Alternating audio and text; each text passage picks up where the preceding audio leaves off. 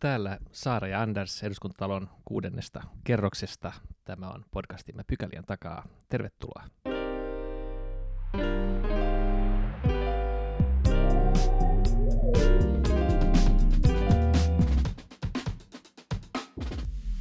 Mennään ensimmäiseen pykälään. Meillä on tänään vieraana Sitrasta ilmastoasiantuntija Tuuli Hietaniemi. Tervetuloa.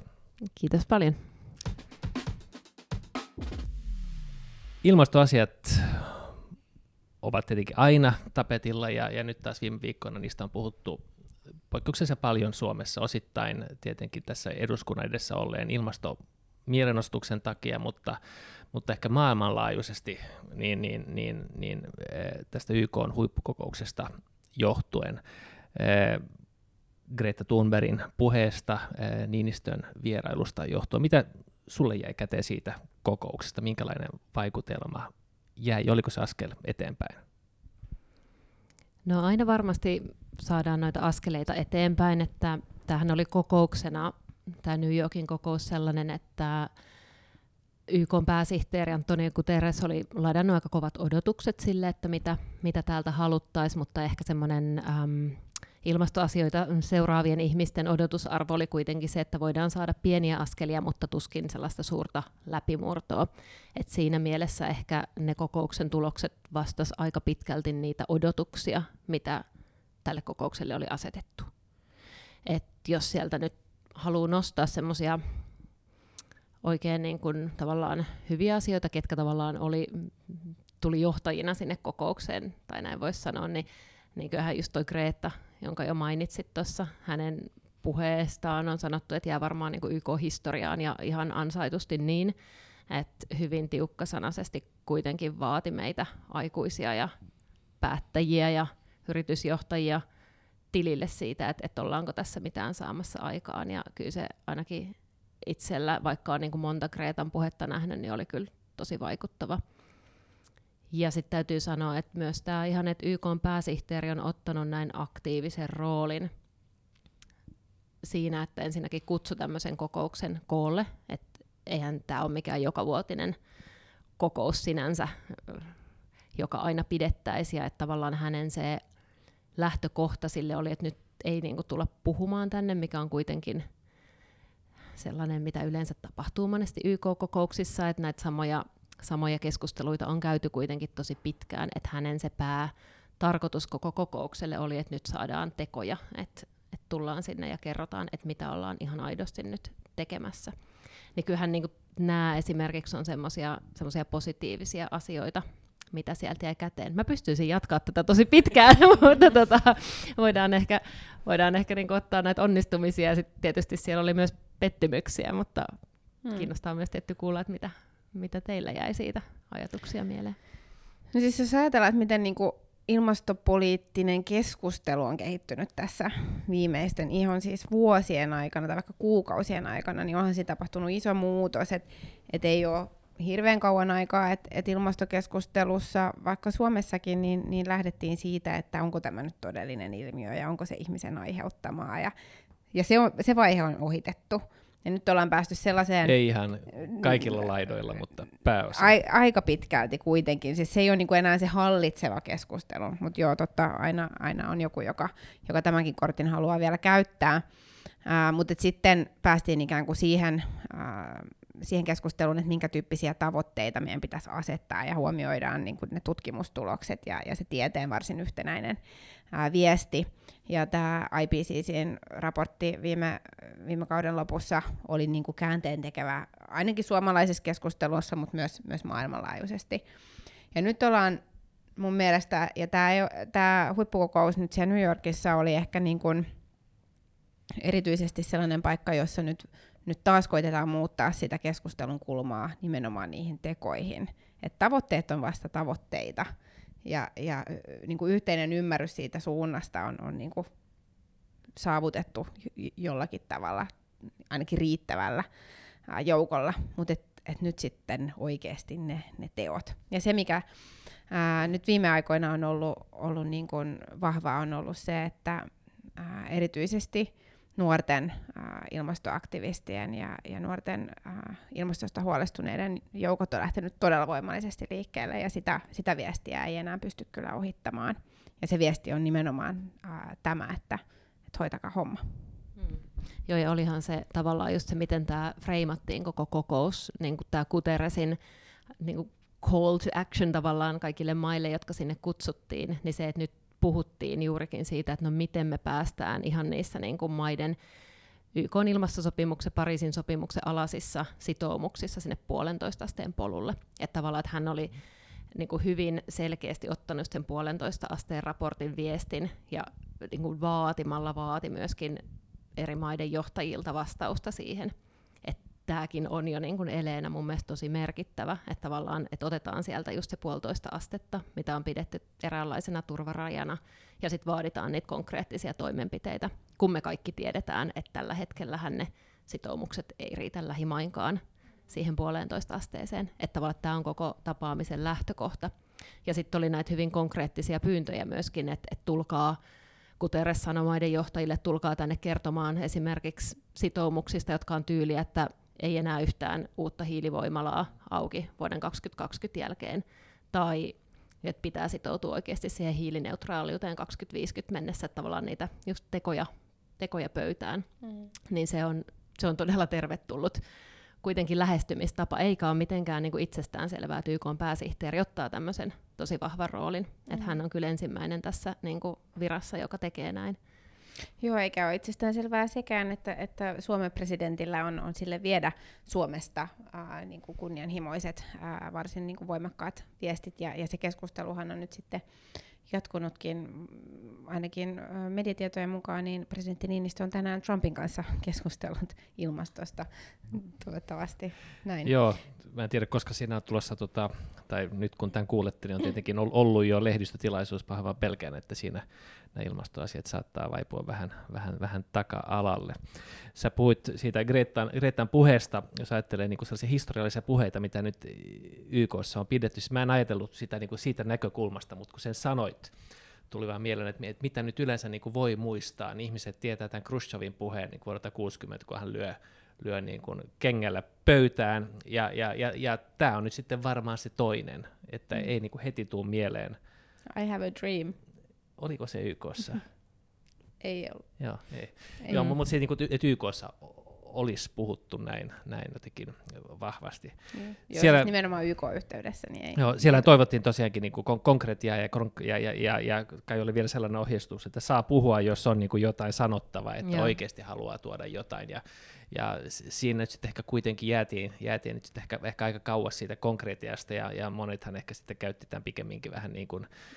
Viherpesu, viherpesu mahdollisuutena, eh, ehkä, ehkä Brasilia esimerkiksi, mutta tota, jos tällaisilla niin kuin halutaan tavoittaa jotain, niin silloinhan, silloinhan pitäisi oikeastaan niin kuin pöydällä olisi pitänyt olla niin kuin sitoumuksia ja, pap- ja, ja niin kuin sopimuksia ja, ja, ja numeroita, ja tavoitteita, ja, ja sellaista nyt ei tässä vaiheessa vielä tavoiteltukaan. Joo, että tässä oli ehkä tavallaan sitten, kun on niin kuin analysoitu sitä, että mitä saatiin tai mitä ei saatu välttämättä, niin yksi tekijä on ehkä tämä ajoitus, että tässähän on niin kuin nyt nämä Pariisin sopimuksen alla annettavat sitoumukset, niiden päivitys on, äh, tämä niinku muotoilu on by 2020, ja sitähän on nyt sit vähän keskusteltu, että tarkoittaako se, että vuoteen 2020 mennessä, mutta se tulkinta tällä hetkellä tuntuu olevan, että niinku vuoden 2020 loppuun mennessä, eli 2020 olisi vielä sitä peliaikaa. Ja tässähän sitten niinku EU esimerkiksi nyt keskustelee tästä omasta hiilineutraaliustavoitteestaan, eli tähdätään sinne 2050 viimeistään siihen mennessä hiilineutraaliksi, tämä sopimus on syntymäisillään, näin annetaan mm. ymmärtää, mutta ei ole täysin vielä taputeltu, jolloin EU ei sitten pystynyt muuta kuin ehkä vihjailemaan vähän siihen suuntaan, että, että näin tässä nyt toivottavasti sitten niin kuin saadaan tämä, tämä taputeltua tämä paketti, ja sama sitten Kiinassa, että heidän viisivuotissuunnitelman laatiminen on meneillään, niin tavallaan siitä näkökulmasta niin kuin on myös niin kuin ehkä ymmärrettävä. Toki olisi toivonut, että oltaisiin vahvemmin ne rivien välistä pystytty ilmaisemaan, mutta et, et sitten ensi vuonna on ne ihan viralliset tavallaan paperit ja luvut, niin kuin toivottavasti nähdään sitten pöydällä, että kun päästään päivittämään niitä mm. Pariisin sopimuksen alasia, alasia sitoumuksia. Mm. Mm. Joo, jotenkin tuntuu, että vaikka se ennakkoasetelma oli se, että nyt, nyt puhutaan niin kuin asiasta ja, ja nyt niin kuin edistetään näitä asioita ja nyt, nyt täytyy oikeasti olla jotain kerrottavaa, niin ää, ainakin niin kuin kansainvälisen median tuoman viestin mukaan, niin sitten keskityttiin kuitenkin esimerkiksi tämä Greta Thunbergin puhe oli niin kuin tavallaan se, minkä ympärillä ää, ja, ja ilmastolakot kansainvälisesti on, on niin kuin tämä keskustelu käynyt ja, ja siinäkin keskustelussa ollaan keskitytty ikään kuin näennäisasioihin tai, tai hänen persoonana tai hänen, hänen ikänsä tai sukupuolensa. Ja onko nyt vieläkään se, se itse ydinviesti nyt noussut sieltä riittävään, äh, riittävään niin kuin vaku, vakavuuteen? Ja, ja näetkö että esimerkiksi EU nyt otti onnistuneesti sen johtajuuden, mitä, mitä EUlta on, on ilmastopolitiikassa odotettu? No kyllähän se vaatii tietysti sen 2050 hiilineutraaliustavoitteen ja sitten heti sen jälkeen, kun tästä on päästy so- sopuun, niin kyllähän ne katseet siirtyy siihen vähän lyhyemmän aikavälin tavoitteisiin. Eli tämä EUn 2030-tavoite on niin kuin äärimmäisen tärkeä. että nythän, että jos me katsotaan sitä, että kuinka monta vuotta meillä on aikaa, että meidän pitäisi puolittaa globaalit päästöt 2030 mennessä, niin se, että EU pystyy nostamaan omaa kokonaispäästötavoitetta, niin onhan se todella niin kuin tärkeää. Et siinä mielessä, että jos nyt EU ei pystynyt tätä sanomaan, ja toivottavasti ensi vuonna tavallaan saadaan nämä numerot, niin tietysti olisi odottanut, että se olisi ollut jo kesäkuussa tehty se sopu. Eli silloinhan neljä EU-jäsenmaata blokkasi tämän 2050 hiilineutraaliustavoitteesta. Yritet, yritettiin saada sopua, mutta neljä maata ei vielä lähtenyt mukaan tähän, ja nyt sitten uusi yritys on näissä Eurooppa-neuvoston kokouksissa. Nyt on lokakuu, mutta ehkä Brexit vie sieltä huomioon, mutta sitten joulukuun kokous on varmaan se, mihin katseet kohdistuu.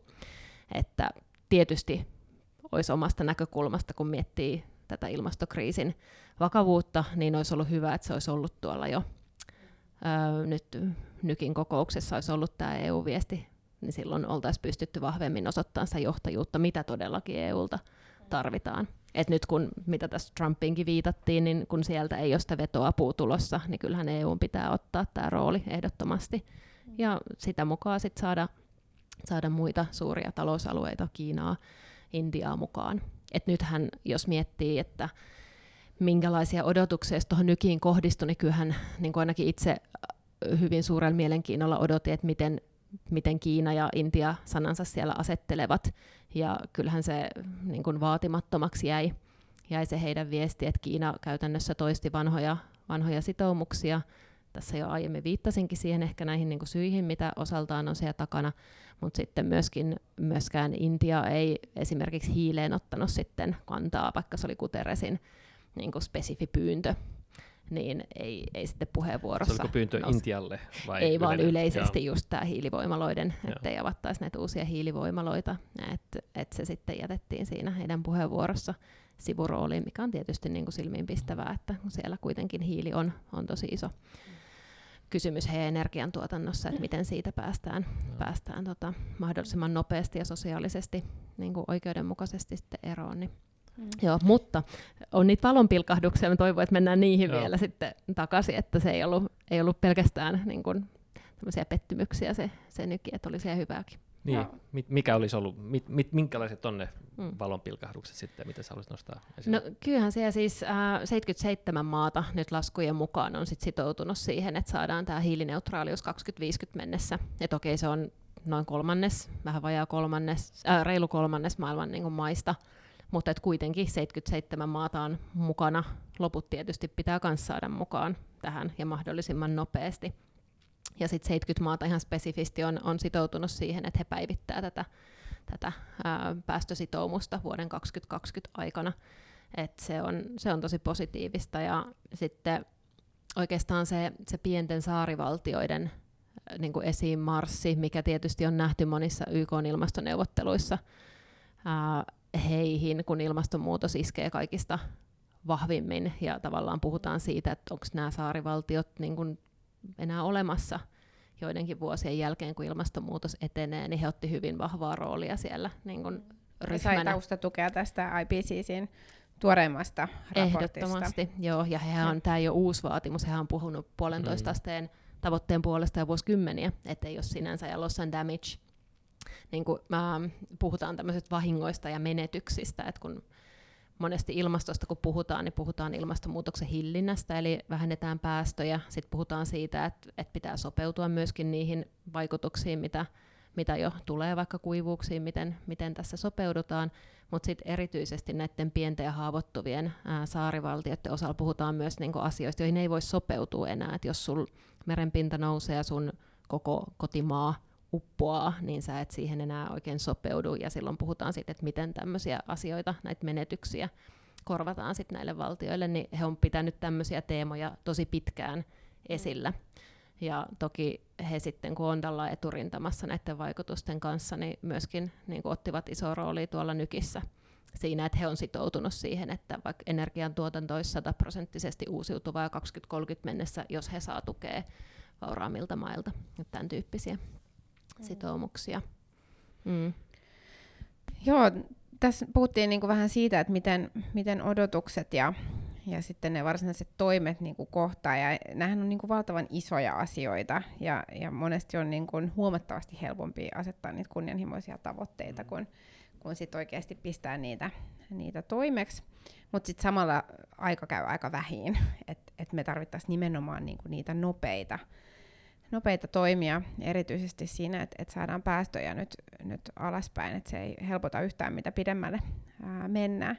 No Suomi esitteli YK on, ää, täällä huippukokouksessa Suomen kunnianhimoisia tavoitteita, jotka, jotka sai kyllä niin kuin positiivisen vastaanoton ihan ansaitusti, että, että Suomessa ollaan asetettu kovat tavoitteet, mutta nyt sitten kun täällä eduskunnan päässä aloitetaan budjetin käsittely, niin kiinnostaisi kuulla vähän, että millä tavalla nyt tämä Suomen uuden hallituksen ensimmäinen budjetti nyt niin kuin edistää näitä, näitä tavoitteita, mitä nyt on, on siellä YKssakin esitelty.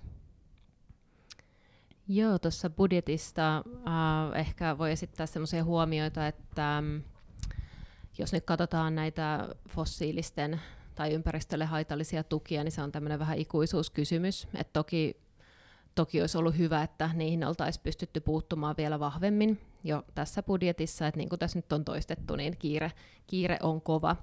Mutta sitten tämmöiset laajemmat verouudistukset, joita, joita on myöskin niin kuin lupailtu, niin niissä tietysti nyt sitten on, on ihan hyvä valmistella ne huolella, jotta ne saataisiin sitten tässä niin kuin hallituskauden alkupuolella käynnistettyä ja mahdollisimman, niin kuin, mahdollisimman vahvasti. Et me ollaan esimerkiksi puhuttu tämmöisestä kestävän kehityksen verosiirtymästä, jossa pitäisi lähteä enemmänkin verottamaan päästöjä ja luonnonvarojen käyttöä ja sitten alentaa vastaavasti esimerkiksi tuloveroa ja siirtää sitten tällainen budjettineutraalisti. Sitä vähän samaa, Kuulostaa mitä... meidän vihreältä verouudistukselta. Kuulostaa vähän siltä, mitä tämä hallitus jo lähti hieman kevyesti tekemään. Kyllä vaan, että, mutta tämä on ehkä just se, että, että tavallaan ää, nyt toivottaisiin, että, että painettaisiin kaasua sit sen kanssa. Että tavallaan siellä oli oikein suuntaisia steppejä, mutta että et nyt puhutaan kuitenkin just tämä transformatiivisuus, että enää pieni semmoinen hieno säätö ei riitä, vaan pitäisi uskaltaa ottaa niitä isoja askelia, ja se on se, mitä tässä niin kun perään kuulutettaisiin. Mm. Joo, hallitushan on, on tässä tota, nestemäisiä polttoaineita eh, verotuksen avulla, tai siis kiristänyt heidän verotusta. Eh, siitä on tullut mittavaa kritiikkiä. Siinä ehkä oikeutumpi kritiikki ehkä olisi ollut se, että, että, että se muutos oli aika pieni, että jotta siinä olisi, mm. nythän... Käytännössä nythän, indeksi. Niin, käytän, nythän se meni käytännössä indeksiin mukaan, ja silloin sillä nyt ei varmaankaan ole sitä, sitä tota, eh, niin kuin käytäntöön niin kuin vaikuttavaa tai ihmisten käytökseen vaikuttavaa vaikutusta. No toisaalta poliitikoillehan ne, jotka ei vaikuta mihinkään, on niitä helpompia, mutta jos ajatellaan niin kuin ilmastokysymystä, niin, niin pitäisi pidemmällä tähtäimellä tehdä niin kuin te olette esittänyt, että, että, että niitä reilummin yleensä sitten vastaavasti palkkaveroa palkkaveroa alas, mutta tämä oli ehkä tällainen ensimmäinen symbolinen askel. Mutta ihan niin kuin sanoit, niin, niin näihin ympäristölle haitallisiin tukiin, niin niihin tässä nyt ei paljon vielä tehty. Toisaalta ensi vuonna on tulossa sitten energiaverotuksen isompi uudistus, ja siihen liittyy sitten nämä, nämä, nämä turpeet varmaankin, mutta, mutta muut polttoaineet sähkö energialähteenä sitten mukaan, mukaan lukien. Ja tietenkin olisi ollut hyvä saada se tähän, me, tähän, tähän tota budjettiin tehtyä, mutta se vaatii toki vähän enemmän valmistelua kuin mitä kesän, kesän alla ehditään, ehditään tekemään. Mm, ja ehkä semmoinen tosi keskeinen asia just siinä budjetin niin kuin teon yhteydessä olisi saada laskelmat myös siitä, että miten nämä, miten nämä muutokset, mitä suunnitellaan, mitä esitetään, niin mikä niiden niin kuin tosiasiallinen, tosiasiallinen vaikutus on sit päästöihin ja myöskin nieluihin että tavallaan pitää se näkökulma siellä mukana, mutta myös tämä just tämä huolellinen valmistelu siinä, että, että se on kuitenkin monimutkainen kokonaisuus, niin jotta voidaan varmistua siitä, että nämä tehtävät muutokset on mahdollisimman vaikuttavia ja niin kuin varsinkin sieltä päästö, päästönäkökulmasta, että ne sitten puree, niin se on se, se iso viesti. Joo, mm. Joo mehän on rakennettu tällainen pirullinen kiikkulauta vaikka turpeen ja metsähakkeen ja sitten vielä vielä vähän tuota kivihiilenkin välillä, joka, joka tarkoittaa, että, että yhtä pelkästään säätämällä, niin, niin sillä voi olla odottamattomia seurauksia, että niitä pitäisi kaikkia pystyä katsomaan kerralla. Ja katseet kääntyy nimenomaan nyt sinne energiaverotuksen kokonaisuudistukseen, johon, johon niin kuin kovasti kyllä toivotaan, että, että tulee painetta isompiin, isompiin muutoksiin. Että, että kyllä täytyy sanoa, että ottaen huomioon, että hallitus lähti aika niin kuin, vahvalla ilmastopoliittisella kärjellä ja, ja asetti kunnianhimoiset tavoitteet, niin olisihan ensimmäinen budjetti ollut ikään kuin paikka tehdä sitä jo, jo todeksi, vaikka, vaikka tota, niin aikaa, aikaa nyt ei vielä niin kuin, mihinkään ihan valtavaan valmisteluun ollut, mutta, mutta jotenkin odotukset oli kyllä korkeammalla kuin, kuin mitä nyt tähän Joo. mennessä saitte aikaisemmin. Niin, sopii tietenkin kysyä, että, että, että, niin, että mitkä, mitkä muutokset olisi ollut niin vaikuttavia, mutta lakiteknisesti niin helppoja ja, ja, ja tavallaan niin kuin vaikutuksiltaan niin, kuin, niin, niin pientä sidosryhmää koskevia, että ne oltaisiin voitu saada tähän mennessä tehtyä, että, että äkkiseltä nyt ei ei tule heti mieleen, mutta varmaan Sara-Sofia auttaa. Mitä sanoo Tuuli? Niin, tämä on siis tämähän on hyvä kysymys, että, että jos miettii vaikka sitä keskustelua ennen, ennen vaaleja ja, ja nyt vaalien jälkeen, niin et, ja tässäkin niin kuin podcastissa hyvin näkyy, no. että on tämmöinen niin hallitusoppositio äh, on löytänyt hyvin vahvan yksimielisyyden kuitenkin siitä, niin kuin, että ilmastokriisi on hyvin vakava ja siihen pitää puuttua, mutta sitten ehkä kuitenkin se eteneminen niissä päästövähennyksissä ei ole ei ole niin kuin tästä kunnianhimoisesta 2035 mm. tavoitteesta huolimatta, ei ole niin kuin sieltä helpoimmasta päästä, niin mm. tavallaan mielellään teidänkin analyysiä kuulisi, että mistä se, mikä se on se, se mistä sitten kiikastaa. Joo, siis no siitähän se tietenkin niin kuin politiikassa varmaan perimiltä on kiinni, että, että on helpompi puhua kuin tehdä, ja, ja nyt, nyt sitten, jos ottaa nyt vaikka ihan vain nämä pienet liikennepolttoaineiden muutokset, niin, niin se on ollut nyt kysymystunnin aihe nyt tässä koko, koko kuukauden. Eli, eli tällainen niin hyvin marginaalinen muutos, ja, ja näitä muutoksia on helpompi sinänsä niin kuin tehdä nyt alkukaudesta kuin loppukaudesta, tietäen, että, että pitäisi oikeastaan niin kuin tehdä isompia muutoksia. Niin, niin, niin sekin jo tuntuu politiikolta näin, näin hankalalta niin kuin myydä, myydä omille äänestäjille, jos sitä ajattelee sen kautta. Niin se on ollut itse asiassa kiinnostavaa seurata just vaikka kyselytunnilla, kun on, on puhuttu tästä polttoaineveron korotuksesta, niin hallituksen sisältäkin tulee kahta viestiä. Toisaalta on, on hallituspuolueiden edustajia, jotka haluaa nostaa sen ikään kuin nyt konkreettiseksi ilmastoteoksi. Et me teemme tämmöisen merkittävän ilmastoteon nyt ja, ja alleviivaamme sitä. Ja sitten hallituspuolueiden sisältä kuuluu vastaavasti viestiä, että no mitä, tämähän on vain indeksi korotus, että tämä nyt ei, ei tavallaan Joo, tarkoita, tarko- tarkoita niin kuin, äh, sinällään mitään. Ja, ja mä itse äh, ajattelen siis niin, varsinkin ottaen huomioon tämän, tämän kriisin vakavuuden ja, ja sen, miten kiire meillä on, että et kyllä nyt pitäisi punnita poliitikoilla myös se valmius tehdä epäsuosittuja päätöksiä. Mm. Opposition tuella opposition tuella. Ja kyllä meillä olisi ollut valmius, ja esitettiinkin esimerkiksi tähän, tähän turpeen ää, verotukeen muutoksia, jolla olisi voitu vaikka, vaikka sitten tätä polttoaineverotusta katsoa siinä, siinä rinnalla uusiksi, jolla oltaisiin saatu kyllä varmasti niin kuin päästövähennysten kannalta ää, parempi lopputulos. No, joo, esitettiin, tur, esitettiin turpeen veron korotusta ja, ja, ja bensaveron niin kuin alentamista. Niin, tai tämän, tämän korotuksen tekemättä joo, jättämistä, että et ne olisi niin kuin korvannut sekään.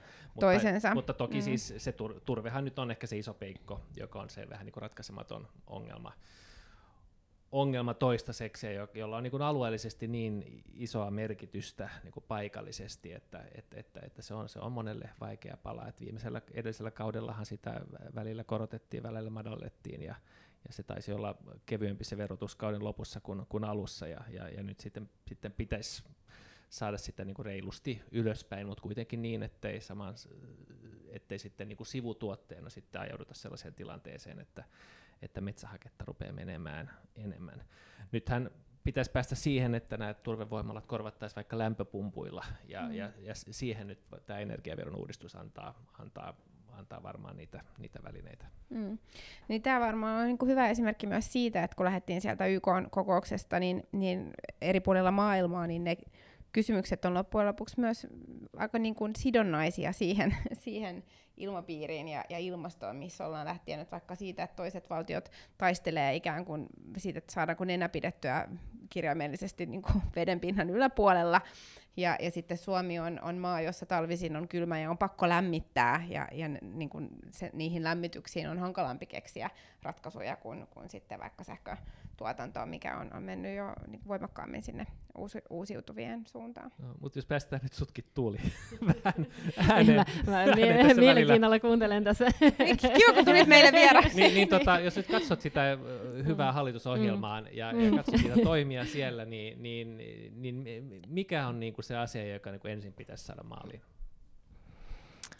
No kyllähän ne kaikki kirjaukset. Et me ollaan laskettu, oliko siellä 70 suurin piirtein näitä kirjauksia. Et, et en, en pitäisi mitään niin kuin vähäpätöisenä niistä kirjauksista, mitä sinne on, on saatu listattua. Et siellähän on paljon hyvää. Et, äh, sitten se suunnitelma siitä, että miten nämä ehditään tässä neljässä vuodessa pistää kaikki liikkeelle, niin sehän on olennaisinta. Että kyllä tämä niinku verotuksen uudistus on yksi iso kokonaisuus, että sitä ollaan, ollaan nostettu, että se on niinku sieltä nostettava. No sitten me katsottiin, tuossa viime syksynä tuli ää, ulos selvitys päästövähennysten kustannuskäyrästä Suomelle. Ja siinähän nousi tosi merkittävään rooliin se niin sähköstäminen, mm. eli esimerkiksi tuulivoiman lisääminen ja sitä kautta sitten sähköistäminen, liikenne on tosi merkittävässä roolissa. Et esimerkiksi näihin niin kannattaa kohdistaa katseet. Sitten on ää, tosi merkittävä hallitusohjelmakirjaus on se, että, että mitä päästökaupalle tapahtuu, eli se on tietysti EU-tason päätöksentekoa, mutta se mainitaan ihan siellä spesifisti ja Suomi, että kannattaa sitä, että hallitusohjelmassa nostetaan esiin, että, että päästökauppaa tiukennettaisiin. Ja se on niin kuin Suomen kannalta myös merkittävä, että mitä siellä tapahtuu, koska kuitenkin kutakuinkin puolet päästöistä menee sinne päästökauppasektorin alle. Että saataisiin ne tiukennukset sieltä päästöjä laskuun päästökauppasektorilla, mutta et sitten, sitten tietysti on tuo taakajakosektori, mihin se liikenne menee, se on siellä merkittävä, ja sitten tietysti, että mitä meidän nieluille maankäyttösektori, että mitä siellä maankäyttö metsäpuolella tapahtuu, että siellä on, ei, mä en ehkä niin nostaisi yhtä yli muiden, mutta et kyllä tämän päästökaupan kiristämisen voi sanoa, sen liikenteen voi sanoa ja yleisesti tämän niin kuin suuren sähköistämisen, niin että niille luodaan ne edellytykset ja ne verot. monta, monta asiaa. Mm. Niin ja jos tämä yhdellä asialla ratkeaisi, niin, niin varmaan oltaisiin oltais ratkaistukin, että et mm. kaikkea mm. tätä täytyy tehdä ja, ja kaikkien osalta luoda painetta.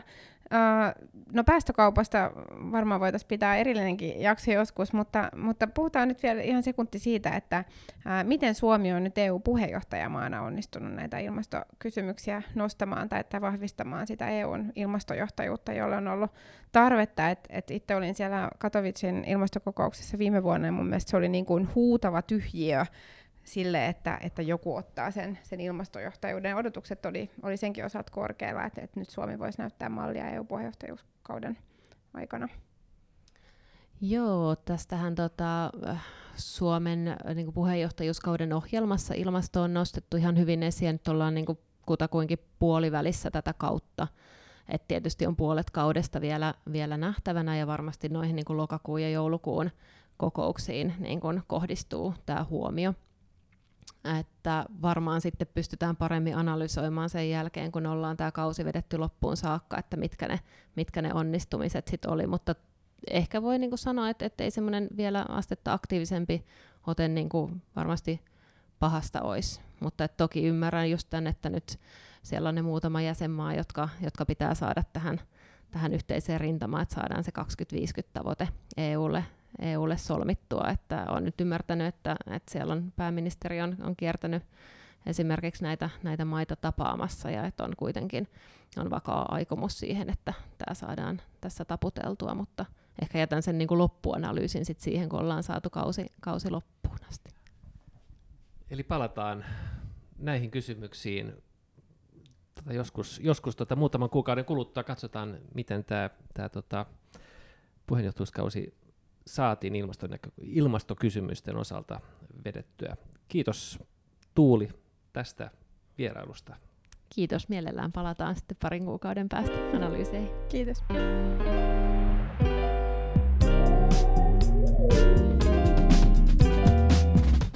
Mennään toiseen pykälään ja kyselytunti on juuri tuossa päättynyt. Tällä viikolla ykköskysymys koski hoitajamitoitusta. Jälleen aihe, johon törmäämme uudestaan, mutta tänään oli nyt sitten vähän uusia kuvioita ja uusia uh, uutisia hallituksen sisältä siitä, miten tätä hoitajamitoitusta ollaan edistämässä. Mitä mietteitä, Anders? Joo, tämä ei ollut ensimmäinen kerta ja, ja ei varmaankaan viimeinen tota, tämän kauden lopussa, kun, kun mitataan kyselytuntien puheenvuoroja, niin, niin veikkaisin melkein, että, että Krista Kiuru saattaa, saattaa puhua tämän kauden aikana enemmän kyselytunnin aikana kuin, tota, kuin Antti Rinteellä. Että meillä on sote-uudistus ja meillä on tämä hoitajamitutus ja, ja varmaan monta muutakin asiaa, jotka koskevat hänen, hänen postiaan. No, e, työryhmähän oli tätä pohtinut ja, ja, ja, ja tota, teki, teki esityksen tänään, tänään, joka toki ei ole hallituksen esitys, mutta joka, josta, josta sitten Krista Kiuru kertoi, ja, ja tota, sehän perustuu siihen, että, että, että tehdään mitoitus, mutta se ei astu voimaan ää, absoluuttisesti kuin vasta tämän kauden kauden loppupuolella. Ja siitä Sopivasti kaksi päivää ennen ennakkoäänestyksen alkamista seuraavassa eduskuntavaaleissa. E, joo, itse asiassa mä en tiedä nyt, mikä se päivämäärä oli. Saattaa olla, että siinä oli sellainenkin.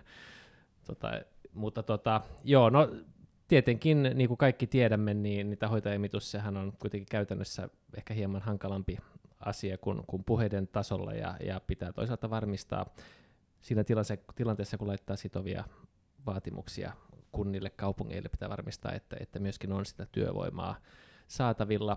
Ja tota, nyt tässä on tällainen alustava selvitys, tietenkin sitä pitää vähän pohtia lisää, että tähän ei ollut vielä hallituksen esitys sinänsä. Pitää pohtia myöskin, mitä se, ketä se mitoitus niin oikeasti koskee, ketä siihen, ketä siihen lasketaan. Pitää pohtia, mitä se oikeasti maksaa, jotta, jotta raha olisi budjetissa. Ja kyllä siinä muutama sata miljoonaa vuositasolla menee että, tota, että esitys tämä ei vielä ole, että odotetaan nyt siitä, siitäkin varmaan päästään sitten tässä keskustella, mutta tässä pientä alkulämmittelyä.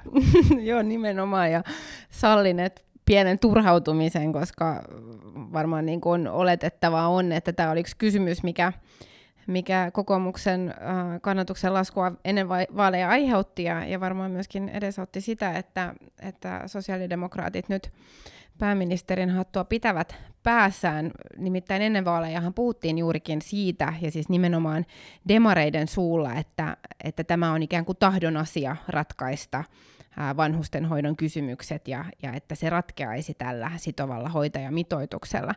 Ja nämä näkökulmat, joita, joita nyt uh, mainitsit ja joita myöskin ministeri Kiuru kyselytunnilla nosti esiin, no juuri niitä näkökulmia, joita kokoomus yritti tuoda esille yksin uh, ennen uh, vaaleja. Eli että tämä ei ratkea, tämä vanhustenhoidon tilanne tällä yhdellä desimaalin kirjauksella lakiin. Myös äh, se, että tämä ei ole mikään nopea toimi, vaan, vaan se ottaa aikansa. Ensin pitää selvittää, äh, pitää katsoa, että mitä kaikkea kokonaisuudessa pitää ottaa huomioon ja, ja tarvitaan siirtymäaika siihen, että tämä äh, astuu voimaan. Ja sitten kolmantena tämä, minkä myös mainitsit, eli että äh, mistä saada rahat tähän, tähän hoitajamitoituksen nostoon, joka, joka edellyttää lisää hoitajia. Ja myös mistä saadaan ne hoitajat, koska tällä hetkellähän haaste vanhustenhoidossa on nimenomaan se, että, että niitä hoitajia ei ole. Ja nyt on käymässä niin, että hallitus ilmeisestikin on tuomassa lakiesitystä, jossa tehdään sitova hoitajamitoitus, joskin se on muuttunut nyt henkilöstömitoitusmuotoon, sisältäen myös muuta henkilökuntaa kuin, kuin ainoastaan hoitajia, eli siltä osin jo, jo muuttanut sitä alkuperäistä ää, vaalilupausta. Mutta vaikka tämä lakikirjaus tehdään, niin rahaa ei ole ainakaan riittävästi tulossa, ja voimaanastuminen tulee vasta sitten seuraavan hallituksen huoleksi. Eikö tässä ole vähän nyt tällainen niin kuin vastuun siirto äh, tyyppinen niin kuin ratkaisu äh, tulossa? No en nyt sitä suoranaisesti kutsuisi vastuun siirroksi. Mä luulen, että kaikki tiedettiin, että ainakin me tiedettiin ja, ja, ja todettiin myöskin ennen vaaleja, että, että tämä nyt pelkästään tällä ratkeaa. Tiesikö ja, äänestäjä? Nyt, nyt en tietenkään niin kuin tunne kovin hyvin e, muiden puolueen äänestäjäprofiilia, mutta, mutta kyllä me ainakin puhuttiin siitä, että, että tämä on toki monimutkainen ja vaatii siirtymäaikaa, ja, ja todettiin tämä e, myöskin hoitajaresurssin pula. Nostettiin esille esimerkiksi se, että jos nyt tehdään tiukka mitoitus 0,7 ja kun hoitajapuuli kuitenkin on rajallinen, niin mitä tapahtuu sitten muille alueille, joissa tätä mitoitusta ei ole? E, ja niin edelleen, että, että tota, e, tietenkin kun puhutaan siitä, että miten nopeasti tällainen saadaan kirjattua lakiin, niin kyllä se, se varmaan niin kuin voidaan kohtalaisen nopeasti tehdä, mutta, mutta siinähän pitää tietenkin olla siirtymäkausia ja, ja, ja niin kuin aikaa siihen, että se, että se voidaan implementoida, ja siitä näkökulmasta mun mielestä tämä on ihan, ihan, niin kuin, ihan vastuullinen, vastuullinen eh, malli, joka toki nyt ei ole vielä hallituksen esitys, ja, ja uskon, että, että, että se on varmaan malli, joka, joka te, teillekin, teillekin sinänsä sopii, enkä mä nyt itse nyt lähde kaivelemaan ehkä muiden puolueiden e, vaaliretoriikkaa. Tämä vastaa aika pitkälle sitä, mitä mä nyt itse pidän tässä mm. järkevänä. Niin, eli nyt sitten säädetään laki, mutta se toteutus ja myöskin rahoituksen löytäminen siirtyy ikään kuin seuraavan hallituksen huoleksi, koska se voimaanastuminen on, on sitten vasta siinä edellisten eduskuntavaalien ää, korvalla. Yksi huo, huomionarvoinen asia on se, että viime kaudella ää, käynnistettiin tämä vanhustenhoidon kokonaisuudistus, eli sisältäen myös muuta kuin tämä ää, tehostettu palveluasuminen ja, ja laitosmuotoinen hoito, joita nyt tämä tänään esillä ollut esitys koskee ainoastaan siis tätä yhtä, yhtä palikkaa. Ja nyt kysymys kuuluu, että, että mihin on unohtunut esimerkiksi kotihoito, joka on, on erittäin tärkeä ää, osa. Ja, ja jos nyt tehdään tämä sitova hoitajamitoitus ja tiedetään, että ää, muutenkin jo hoitajista pulaa, niin otetaanko ne sitten sieltä kotihoidon puolelta? No siis tämähän on relevantti huoli, mitä tapahtuu sitten vaikka, vaikka vammaispalveluille ja, ja, ja muille, jotka, joita tällainen mitoitus ei koskisi. Ja, ja näitähän pitää pohtia. Ja, ja, ja, tota, ja tosiaankin siis tämähän ei ollut vielä esitys, vaan, vaan tämä oli tämän työryhmän, työryhmän esitys, ei ole vielä hallituksen esitys, ja, ja katsotaan nyt sitten, mihin, mihin päädytään, mutta, mutta siksi nimenomaan tätä nyt ei pidä kiirehtiä, tehdä nyt tämä lainsäädäntötyö, ihan niin kuin, ihan niin kuin itse asiassa teidän edustaja sanoi tuossa, että miksi tätä kiire, kiirehditään, tehdään nyt ihan rauhassa, niin tehdään nyt tätä rauhassa ja, ja, ja e, eiköhän tässä nyt sitten, ja en nyt itse lähde, lähde tota ministerin puolesta aikataulua arvaamaan, mutta tota, veikkaisin, että hallituksen esityskin tästä tulee sitten ensi vuoden puolella, ja siinä on sitten se aikataulukin mukana. Ja ministeri Kiuru taisi tuossa kyselytunnilla puhua siitä, että esitys tulisi vielä tämän vuoden Okei, puolella. Uh, mutta mä mietin sen äänestäjän näkökulmasta, kun tällä hoitajamitoitusteemalla pitkälti vaaleja käytiin uh, demareiden toimesta, niin voisin kuvitella, että, että ne, jotka on päätynyt äänestämään nimenomaan tämän hoitajamitoituksen vuoksi uh, sosiaalidemokraatteja, niin, niin he ovat olleet niin kuin siinä uskossa, että, että tämä hallitus nyt tekee toimia sen tilanteen parantamiseksi. Niin, ja niin Mut, me tehdäänkin.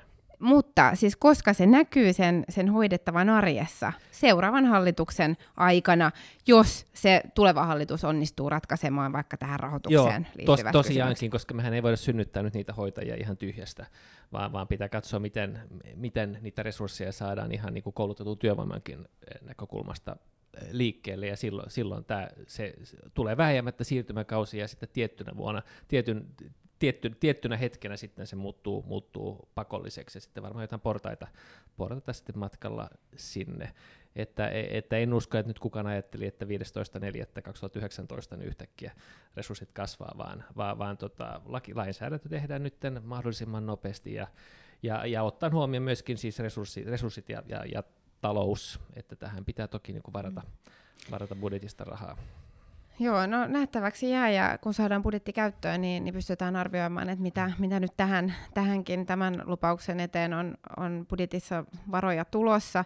Mutta sen vielä mm, haluan sanoa, että voin, voisin ajatella, että aika moni demareiden äänestäjä on ensinnäkin ajatellut, että heidän eläkkeensä nousee satasella, niin kuin nykyinen pääministeri ennen, ennen vaaleja vappupuheessaan lupasi, ja että hoitajamitoitus saadaan nopeasti lakiin, ja se tarkoittaa mm, sitä, että joo. hoitajien määrä tulee kasvamaan. Joo, no mä ajattelin kuitenkin, että, että aika harva demarin äänestäjä ehkä ajatteli, että demarit saa 51 prosenttia äänistä ja yksin pystyy muodostamaan hallituksen, että, että nyt, kun, nyt kun tässä on viiden, viiden puolueen koalitiohallitus, niin, niin, niin jokainen joutuu joustamaan, ihan niin kuin opiskelijat joutuu joustamaan sitten viime hallituksen aloitettua toimintansa, ja ehkä, ehkä monen uskottua, että vaikka koulutuslupaus oli, oli ihan kiven hakattu lupaus, ee, niin, niin tota, hallitusohjelma on kuitenkin sitten niin kuin monen, monen näkökulman summa, ja, ja, ja kukaan puolue ei saanut, saanut tota kaikkia haluamaansa siinä. Mm. Koulutuslupaus mainittu. Koulutuslupaus mainittu. Mä otan sen aina, aina sopivassa, sopivana, sopivassa tilanteessa sitten esille tulevaisuudessa. No niin, näin on, näin on huomattu. Uh, ehkä niistä on opittu jo, jo jotakin, Joo. ja olisi luullut, että, että myöskin niin kuin viime kaudella ne puolueet, jotka oppositiossa sitä kovasti huusivat, ne olisivat välttäneet vastaavien lupausten antamista itse, kun, kun ovat nyt sitten vastaavassa tilanteessa monen lupauksen osalta. Mä puhuit tuosta hallitusohjelmasta, voitaisiin ehkä mennä pikkasen vielä siihen tämän turvekirjauksen osalta, niin. koska ää, sitä kyselytunnilla kysyi meidän edustaja Viikman, mutta ei saanut kyllä vastausta. Se, se oli toki tällaisen pienoisen aasinsillan kautta, kun, kun kysymys oli varsinaisesti EUn oikeusvaltioperiaatteen edistämisestä. Ää, mutta tänään, koska viime, viik- viime kerralla ää, meidän podcastissa niin puhuttiin paljon tästä turpeen tuesta, ja se mua itseäni kiinnostaa kovasti, Uh, niin osaatko sä nyt vastata siihen, mitä, mitä pääministeriltä yritettiin kysyä, että onko turpeen verotukea nyt tulossa muutoksia energiaverotuksen kokonaisuudistuksen yhteydessä vai ei, koska hän tämän, tänään ilmestyneessä Suomen Kuvalehdessä sanoo, että turpeen verotuki tulee poistumaan, ja siitä ehdittiin jo iloita myöskin hallituksen piirissä, että näin tulisi käymään, mutta keskusta on nyt sitten tänään nimenomaan vedoten hallitusohjelmaan todennut, että siellä ei sellaista kirjausta ole, vaan, vaan tämä energiaturpeen poltto tulee puolittumaan jo ihan pelkästään päästökaupan vahvistumisen myötä. Joo, siis nythän, nyt ollaan siis kuulijat, jotka ihmettelee turvekeskustelua tässä 15 minuuttia aikaisemmin samassa lähetyksessä, nyt on siis seuraavassa päivässä. Eilen meillä oli tämä ilmastokeskustelu. joo. niin olikin. Näin, näin olikin, joo. joo tota, e, no, energiaverouudistus tulee, ja mun mielestä on ihan päivän selvää, että siinä tilanteessa tarkastellaan turvetta e, ja, ja, ja turpeen, turpeen verotukea. E, jos nyt vähän pohtii hallituksen sisäisiä mekanismeja, niin, niin en usko, että se verotuki poistuu kokonaan, mutta kyllä mä uskon, että siihen puututaan ja, ja toivon, että siihen puututaan. Nyt en tiedä, miten tarkka sitaatti toi nyt oli Rinteeltä siinä, siinä jutussa. Saattoi olla ö, hänen oman puolueen linjauksia, mutta, tota, mutta, mutta mun mielestä on sinänsä niin hyvä, että, että ministeri nosti sen pöydälle ja teki selväksi tämän hallituksen tahdon ilmaisun, sen suunnan, niin sitten katsotaan sitten, että, että, että mikä, mikä sitten on se suuruusluokka. Mielestäni on sinänsä ihan itsestään selvää, että kun pohditaan energiaveron kokonaisuudistusta ja kun tiedetään, että, että eri polttoaineet vaikuttaa toisiinsa, niin, niin, niin kaikkia pitää tarkastella siinä yhteydessä. Ja, ja, ja ilmastonäkökulmastahan turve on kyllä niin kuin pahimmasta päästä ja, ja, ja sietää kriittistä tarkastelua. Hmm. Onko tässä nyt nähtävissä sellainen jatkuma, mikä itse asiassa oli kyselytunnin aihekin, vähän, että ää, pääministeri ottaa voimakkaita kantoja ja sitten hetken päästä niistä pitää peruutella. Tähän lähti tämä kyselytunti kysymys siitä, että pääministeri otti ensin vahvaa näkemystä Brexitiin ja asetti sille takaraja. Siitäkin me itse asiassa puhuttiin meidän edellisessä vai sitä edellisessä podcastissa. Ja sitten ää, ikään kuin komission suunnalta jouduttiin ottamaan vähän takaisin, että et ei tämä ei näin ollutkaan. Ää, nyt oli, oli sitten tähän oikeusvaltioperiaatteeseen ää, liittyvät lausunnot, jossa, jossa ensin sanottiin, että, että kaikki ovat mukana ja, ja tämä homma etenee, ja, ja myöhemmin kävi ilmi, että, että ei, ei ollutkaan ihan, ihan näin. Ja nyt tämä turvekeskustelu voi, voisi ikään kuin nähdä tällaisena jatkumona, että annetaan joku tiukka linjaus ja, ja hetken päästä sitten tullaankin ää, muualta korjaamaan, että et ei, eipä ihan, ihan näin sitten ollutkaan, kuin pääministeri Joo. sanoi. No, me, en tiedä missä määrin tässä nyt on ollut rikkinäisiä puhelimia, mutta, mutta, mutta ehkä, ehkä tässä niin kuin viestinnän käytännössä on varmaan vähän niin kuin petraamisen, petraamisen varaa. Tota, päästiin tähän oikeusvaltio kysymykseen ja, ja tota, tehän, tehän nostitte sen, ellei nyt väärin muista, esille siinä kyselytunnilla ja, ja, ja, ja hyvä niin, koska mun mielestä on kyllä siis hienoa, että että Suomi nyt puheenjohtajakautenaan eh, nostaa tämän eh, EUn agendalle. Eh, kokoomushan on viihtynyt aika pitkään siellä EPPn ryhmässä Fidesin kanssa, joka, joka tota, tämän oikeusvaltion alasajon käytännössä Euroopassa on ajanut ja inspiroinut siinä sivussa aika monta muuta maata. EPP-ryhmässä siitä on ollut oltu aika hiljaa, paitsi että tänä vuonna sitten ehkä vähän sitten pientä porua ja jonkinlainen... Siis nimenomaan jonkin, Petteri Orpon toimesta. Joten, jotenkin laitettiin sitten Fides kevyelle jäähylle, mutta, mutta siellä se on kuitenkin täysvaltaisena jäsenenä EPPssä.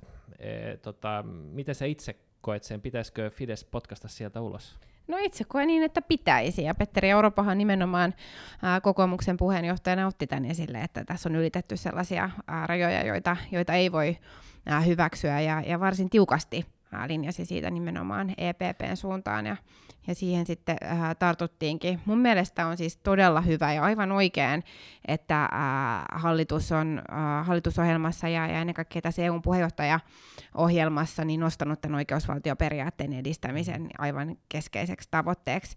Ja se, että tämä oikeusvaltioperiaate sidottaisiin äh, EU-rahoituskehyksiin, se on kokoomuksen mm. pitkäaikainen tavoite. Eli, eli sitä todellakin kannatamme ja, ja halu, haluaisimme nähdä, että se se edistyy. Et nyt kysymys on ehkä ennemminkin siitä, ää, kun, kun pääministeri on antanut ää, vähän ristiriitaisia lausuntoja tähän asiaan liittyen, että et miten siinä nyt todella on sitten edistytty.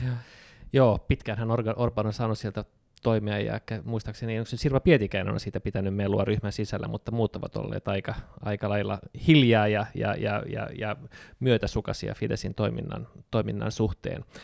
E, sehän ei ole ihan helppo juttu, ja, ja tota, olisin, olisin yllättynyt, jos ne neuvottelut päätyisi ihan niin kuin helppoon ratkaisuun, ja, ja, ja eiköhän se ole niin, että Kroatia saa ottaa tämän kapulan sitten, ja, ja toivottavasti vie sitä eteenpäin. Nämä on aika lyhyitä nämä puheenjohtajakaudet, että puolessa vuodessa ei, ei, ei kauheasti saa tehtyä, mutta, tota, mutta, mutta kyllä siis siis ellei sitä tehdä, niin kyllä se murentaa koko EUn uskottavuutta. Mä olin äsken Puolassa, Puolassa ja siellä, siellä hän on niin kuin hyvinkin samanlainen kehitys ja, ja, ja tota, siinäkin sitä kehitystä ajava PIS-valtapuolue niin, niin, niin kulkee kohti vaalivoittoa varmaan, varmaan nytkin niin kuin hyvin populistisella politiikalla ja sellaisella retoriikalla, joka on nostanut esimerkiksi nyt seksuaalivähemmistöt Puolan suurimmaksi uhaksi joka tuntuu näin niin kuin suomalaisen korvissa kyllä ihan niin kuin käsittämättömältä vaaliaseelta, mutta, mutta siellä se sitten vaan tuntuu menevän, menevän läpi. Joo, ilman muuta siis todella huolestuttavia kaikuja kuuluu Euroopasta ja, ja on, on ihan erittäin tärkeää, että, että Suomi näyttää johtajuutta ja, ja on nostanut sen korkealle prioriteettilistalle. Mm. Että se on kyllä ennen kaikkea sellainen yhteinen asia, mitä, mitä halutaan olla edistämässä ja toivotaan, että ää, Suomi puheenjohtajamaana onnistuu nimenomaan juurruttamaan tätä, tätä ajattelua niin, että se jatkuu myös seuraavalle puheenjohtajuuskaudelle. Joo. Mutta kyselytunnilla sai kyllä taas ilota siitä, että, tota, että, että siis Tuppurainen on mun mielestä äärimmäisen pätevä Eurooppa-ministeri. Hänen lausunnot on aina niin kuin silkkaa jotenkin näkemyksellistä asiaa ja, ja muista taas, taas vastasi hyvin tuossa kyselytunnilla kysymyksiin. Joo, ehdottomasti samaa mieltä. Tytti Tuppurainen on erinomaisesti hoitanut tehtävänsä Eurooppa-ministerinä ja, ja johtanut sitä ää, toimintaa nyt puheenjohtajuuskauden aikana. Et ehkä se olisi, että hän oli siis se, joka kommentoi myöskin näitä EU-puheenjohtajuuteen liittyviä tavoitteita ja niiden edistämistä.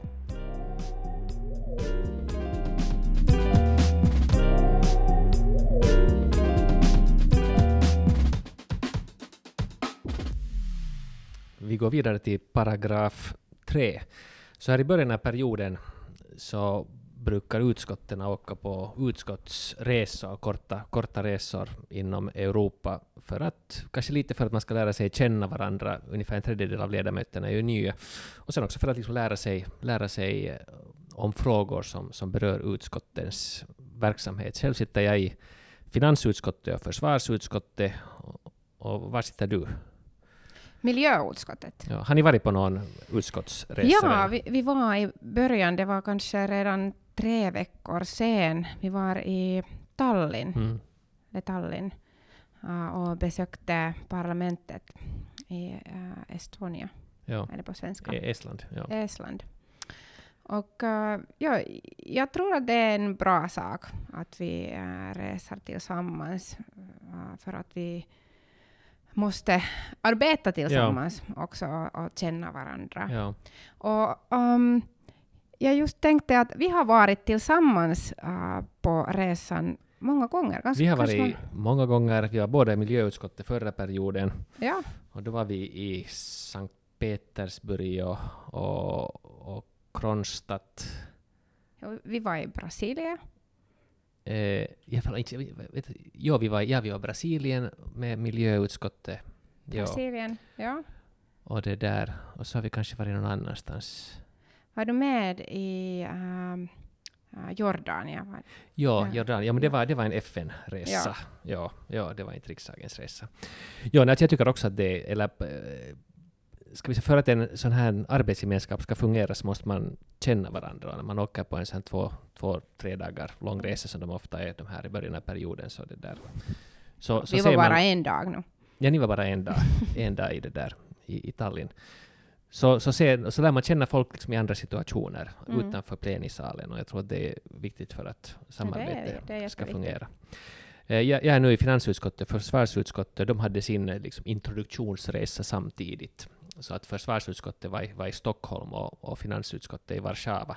Så jag måste välja och då var jag i, då var jag i, i, i Warszawa och dit kom jag faktiskt också lite för sent för att jag hade en resa som inte hade med riksdagsarbete att göra utan med mitt ordförandeskap för en sån här, för Hem och skola, Vanhempain Liitos svenskspråkiga motsvarighet, så att jag kom dit li, lite för sent. Men vi var två dagar i, i, i Warszawa. Och det där, ja, jag tror att, att, att det att man alldeles i början på något sätt kommer åt att, att stifta bekantskap med varandra nog är, är, är jätteviktigt. Ja, det är jätteviktigt och nu är just en bra tid. Ja.